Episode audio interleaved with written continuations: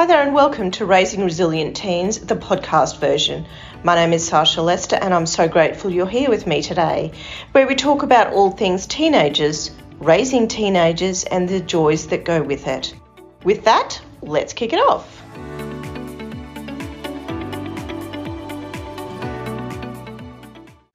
Hello there, and welcome back to another episode of Raising Resilient Teens. My name is Sasha Lester, and today I'm joined by Timmy Gallagher, another guest of mine, all the way from the other side of the world. And I love talking to people um, outside of Australia. It, um, their accents just grab me straight up, and um, and it's lovely.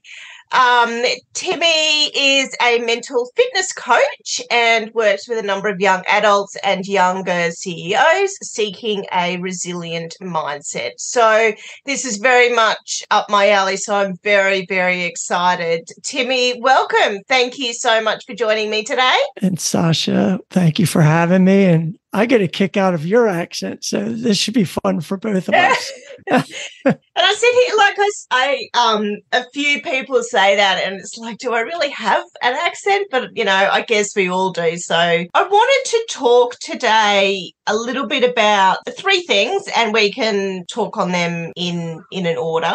The importance of a consistent routine, and I'm all about routine, if nothing else. How our brains default to what is wrong versus what is possible and resilient mindsets in general. So, if we can start off, if you can tell us a little bit or a lot, as much as you like, about yourself and about what you do. And then, yeah, we can deep dive into those three topics. Over to you. Super.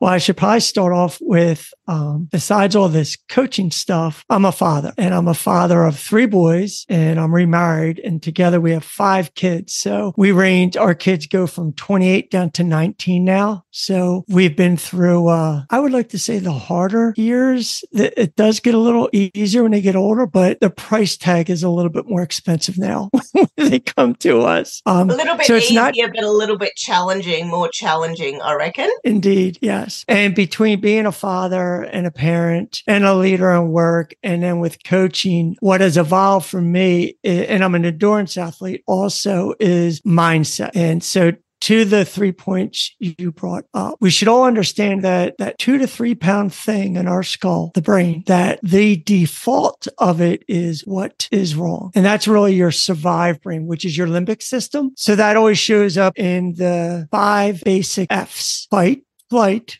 freeze, feed, and fornicate. That's what keeps our species going. And most people have probably heard about fight and flight, things like that before. And that part of your brain is three to five times stronger than your more, I'll call it your thrive brain. And it gets first bite, so to speak, at every stimulus that comes your way. Why? Because that's what helped us survive. Back in the day when you and I be walking through the jungle, when we go back in our generations, something rustled in the bush, saber-toothed tiger. We're either going to fight it, we're going to run, or we're going to freeze. It's built that that way. It's meant to be that way to help us survive. It helps us in those survival or crisis situations, but not everything is a crisis or a survive situation, which is why we need to learn how to tap into our thrive brain. Questions? We um we talk a lot about the fight or the flight, um, and not so much about the freeze. Like I've never really heard a lot about the freeze. Um, yeah, really interesting, I suppose. So yeah, the importance of a consistent routine. Everyone has routine, and if you mess with that routine, heaven help you type thing.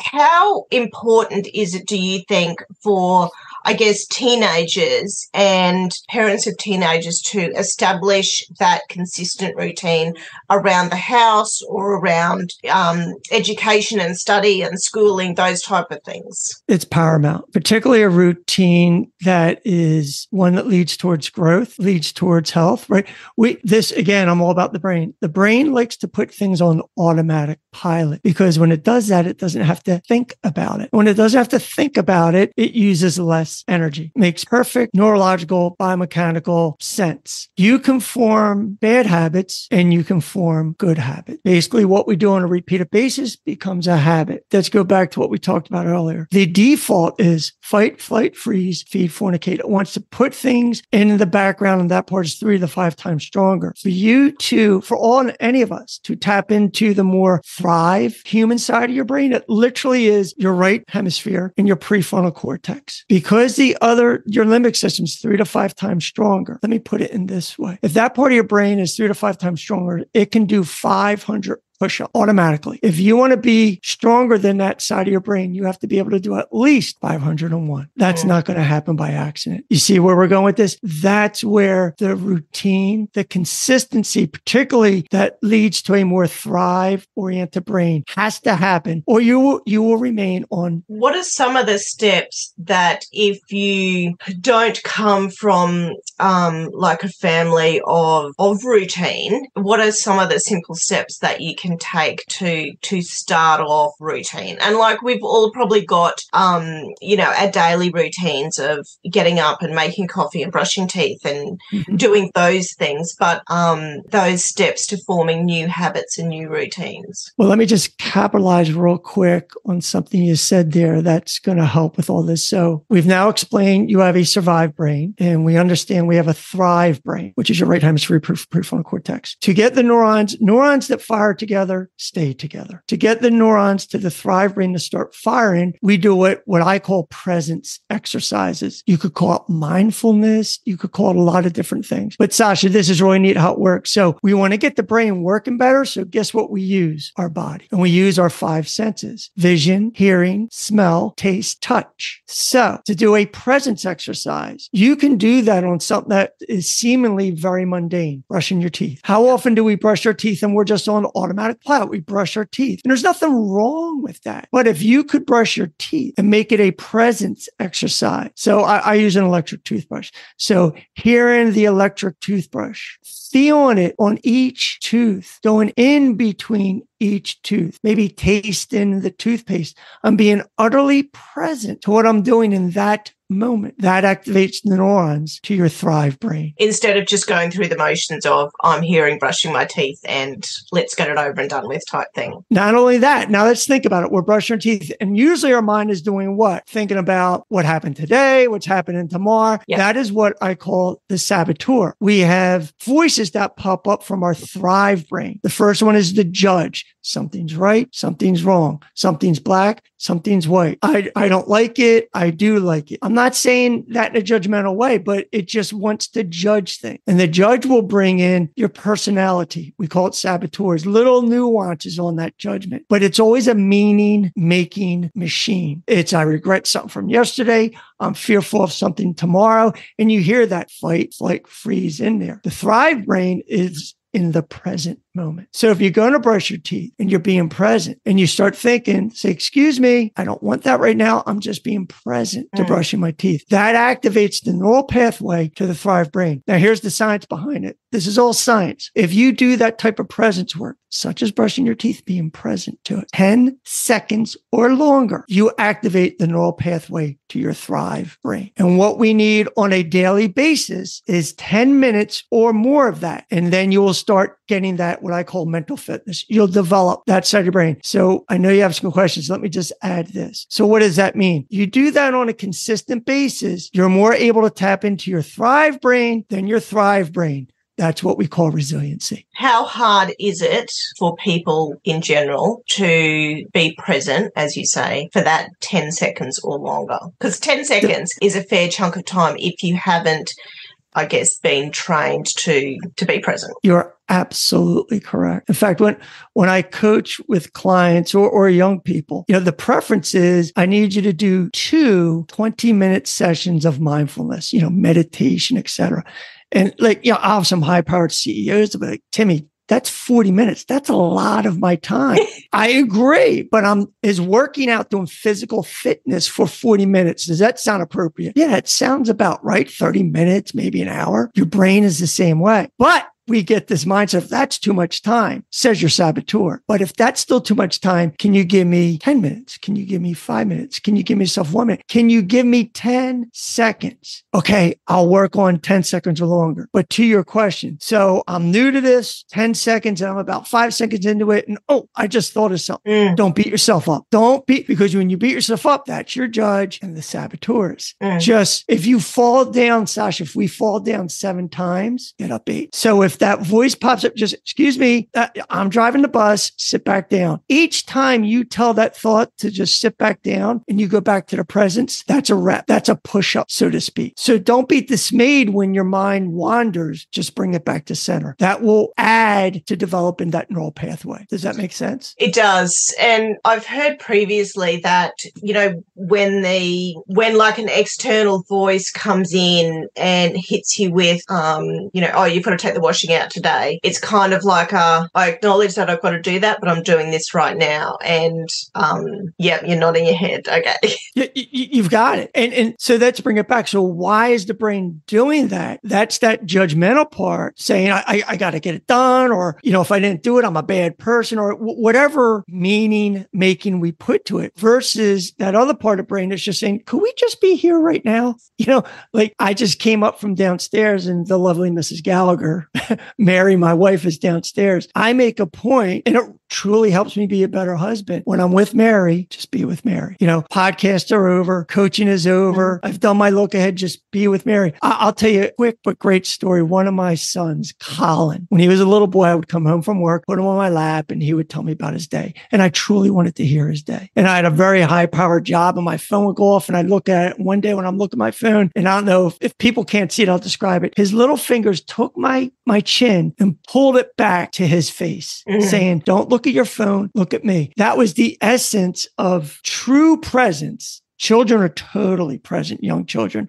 saying, hello, the real clue phone is ringing. It's me, your son, Colin. Yeah. Look at me. If we could all learn to be present to the one thing we're doing, that would change everything. But we get too distracted. Yeah. I had a, I had a job where I was, um, I guess in my mind, I was five days in the office and seven days, um, out on site but I bought at home that it was seven days out on site, seven days at home. And very similar to your story, I was at the beach with my two kids and my work phone rang and I started looking at it all, sorting something out. Addison, my youngest, said to me, don't they know that you're a mum when you come home? Don't they know that it's the weekend? And I'm like, yep, okay. And I just, I literally, from that moment, I didn't answer my phone on the weekends in that in that particular role. So uh, kids are amazing. They give you a, a slap in the face sometimes of of reality. it's it's the reality check, I reckon. We touched on it earlier, but can you elaborate the how brains default to what is wrong versus what is possible? Um, and just before you start, I think it's I think it's kind of built in that as humans, we always gravitate to what is wrong rather sure. than what is possible. Like I say to my clients, pull the positives, pull the positives. One of my good friends, um, she's just being diagnosed with um, cancer and she was talking to me and she's like, you know, I'm going to lose my hair. And I'm like, but, but pull the positives. Like, what's the positive? And she's like, well, none really. And I'm like, no, there is. Like, you know, my God, you could have like three wigs and you could have, you know, three avatars that you could go out and you could have the most amazing hair and you could have a short one and a long one.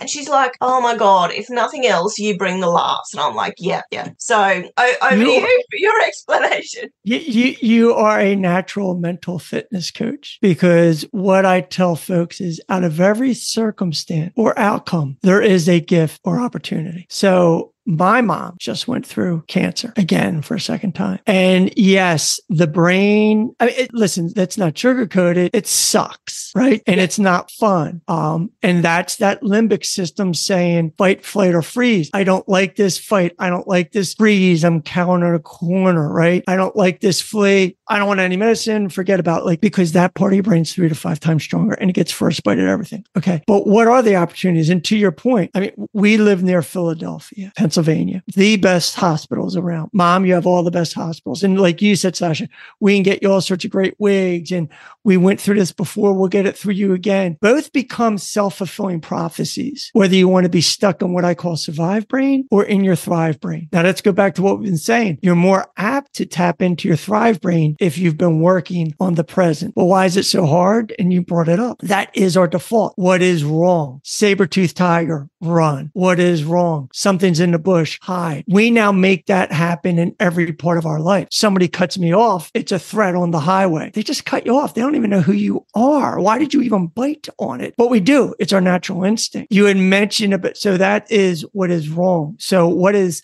possible. Notice I don't say what is right. Mm. It's what's possible. One, so there's four steps. One, be awake. Most people on such automatic, robotic processes that they don't even know what to do in halftime. So one, get awake. Two, once you're awake, get aware. Get your head on a swivel. Understand your impact on people, how impacting people are impacting you positively or negative. Once you start getting awake and aware, you can make a significant leap because you're becoming present. And what does that leap look like? You move into what we call choice. See, a reaction is saber-tooth tiger. I jump. Your body's just going to react, right? A response is I'm not going to just jump. I'm going to fight them and I'll set up a trap. That's more of a response. When you really tap into your thrive brain, your right hemisphere, you get creative. You got you you have a choice and then you can be creative about it. And creativity is what's possible. You have unlimited possibilities. There's a mul- there's unlimited choices in any given moment as long as you're not stuck in survive brain. So choice is number 3. You're talking about those four, so choice is number 3. Choice. Yep. And then yep. you move into creativity, that's 4. Yeah.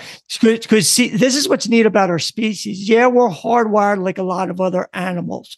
We have that limbic system. But example, we have a dog. We have a little uh, English bulldog, Trevor. And Trevor's my little buddy. And Trevor gets the idea of the pack. He gets the idea of when he's done wrong. He gets the idea of making me happy. But when Trevor and I go outside, he doesn't look up at the moon and think, let's go to the moon. You know, he's just not that creative. He'll be pretty creative for his kibble, but not that creative. Humans are that creative, but we only are that creative when we are at choice choice. You follow? Mm. And so when we want to develop resiliency in teens or in people, we have to go back to the basics of understand your brain, understand how you got to be present. And that'll allow that neural pathway to literally get to that right side of your brain. That's where you're creative. You're not creative in your limbic system. You just survive in limbic system. You follow? Yep. And so this is what's so important about the conversation we need to have. And well, how do I get present? Vision, hearing, smell, touch, taste. When was, when, think about it. When was the last time time you ate a meal and you just ate it and didn't really even notice what you're tasting. See, Probably every, yesterday.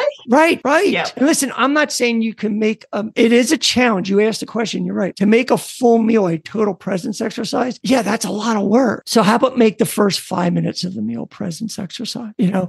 Or how about if like you, you like your coffee or your tea, before you just drink it, feel the warmth of the cup, notice the steam coming off of it, sip it, just feel that, taste it, be utterly present to what you're doing in that moment because the only real thing we have is now. The 10 minutes ago you and I had is gone. We'll never get it back. Just with that, um, and it's really interesting because occasionally I, I make a, a chicken risotto and I also make a Japanese curry. And it's one of my children's favorites. We we have it quite regularly. On occasions my my kids will turn around and go, You just slapped this together, didn't you, Mum? There is no love involved in this. And I'm like, I was really rush today and and you can actually taste it. And the other times that you know I'm constantly stirring it and tasting it and you know as you say like being really present with it and getting involved in it it tastes totally different. And the whole experience at the other end when we're eating it it's all totally different. And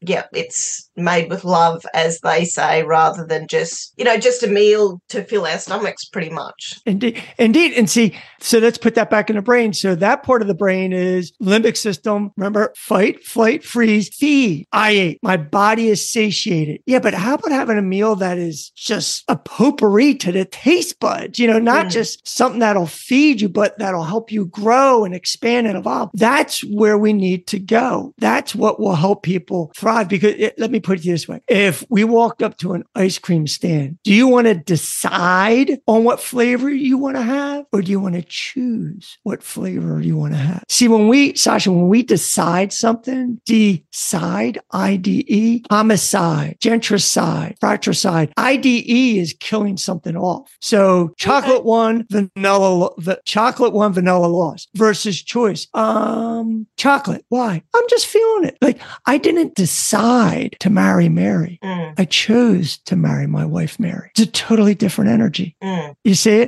Just like did you just slap some food together, mom? Or did you make some food with love? Sometimes I did. And and listen, there are things in life that yes, just decide, or yes, just move on with it, and that's okay. Yeah. But if if you want to fully experience life and fully experience full areas of your brain, you have to choose. And how do we get there? Be awake, be aware, choose, and then you can be creative. Then you really experience what it means to be human. Mm. Otherwise, we're just surviving. With your line of work, what are some of the problems that, um, problems or situations that people come to you with? And and how do you work through solving them? Yeah, it's a great question. It really doesn't matter what the particulars are, it all comes down to the same thing. Timmy, life isn't showing up for me the way I would prefer it would. It could be uh, my, I'm not leading my team well. It could be I'm not hitting my quota on the month. It could be I just have bad relationships. We have met the enemy. It's ourselves. Most problems I have are just that, my problems. And to understand your problems, you have to understand your brain and your body connection. That's why I believe in mental fitness. So what I will do do is like if I was coaching you, bring a coaching topic to every conversation. It is something that's current, that's unresolved, that uh, lends itself weight itself well to coaching, and it's something you care about. And what we look at is why does this mean something to you? And as we go through our questions in coaching, we end up discovering that sounds very limbic system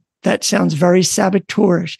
And we'll actually have a test you can take to see what your saboteurs are, et cetera. Because once we can start naming things, we can tame things. Mm, mm. Yeah. And here's here's the neat thing. Then it takes this whole, well, I'm a bad person. Stop the bad person rack. Your brain is just doing what it's meant to do. But instead of you running the brain, the brain's running you. So let's learn a little about your brain and about you. And we can start working on you showing up instead of your brain showing. See, your personality personality shows up when you don't, meaning your automatic reactions.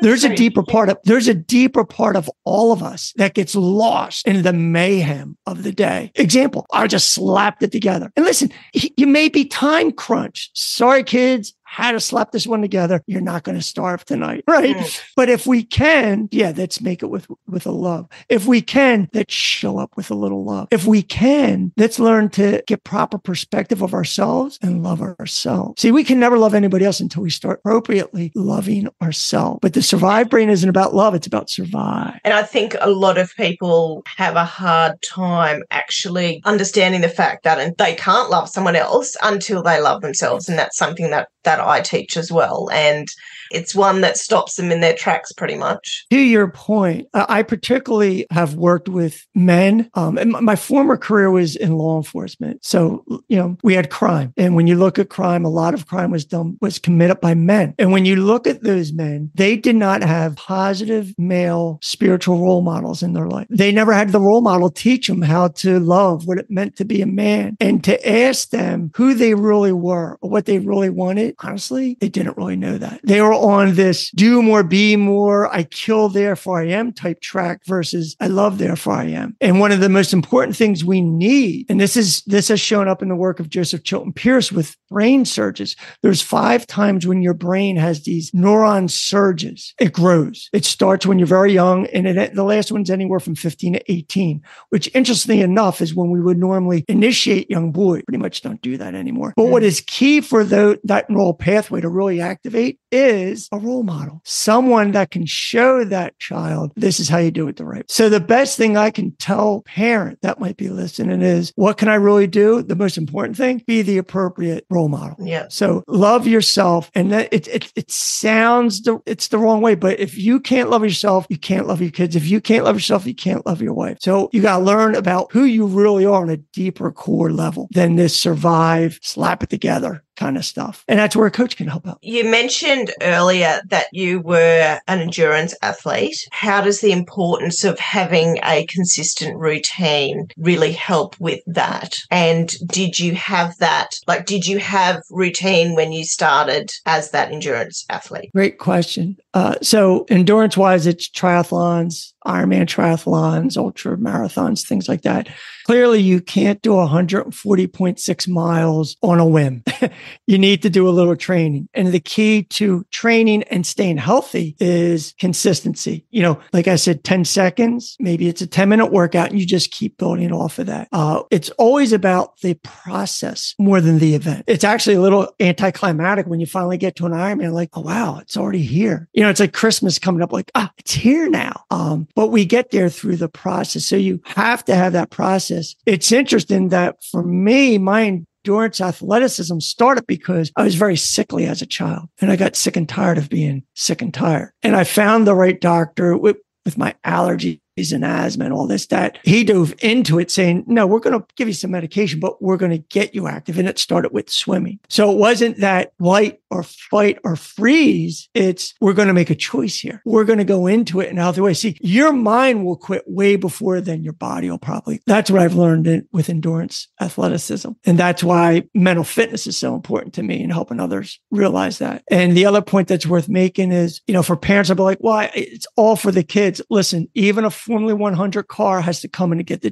tires changed. If you're not taking care of yourself, you can't bring your best self to your kids. No, that's that's absolutely right. In wrapping up, can you give some words of wisdom or words of advice to a the parents listening today and the teenagers listening today as well? Because occasionally we have some of them tuning in. The one thing I can say to both uh, members in that audience would be give yourself a break. Again, the the limbic system, that survived brain wants to make it wrong. You're not wrong. You're just doing the best you can do left to your own devices. And for the parents, you are the role model. You have to take care of yourself and move from that awake, aware choice to creativity and find the creative ways for yourself and then to engage with your children. And for the kids, the more that they can see that and tap into their choice and creativity, they can live a life of true freedom and independence. So in practical terms, uh, kids put down the phone and just learn to just be okay with being in yourself for 10 seconds or longer. Just try some breathing. Just focus on your breathing. Breathe in, breathe out, right? This is basic and resiliency stuff 101. Um, I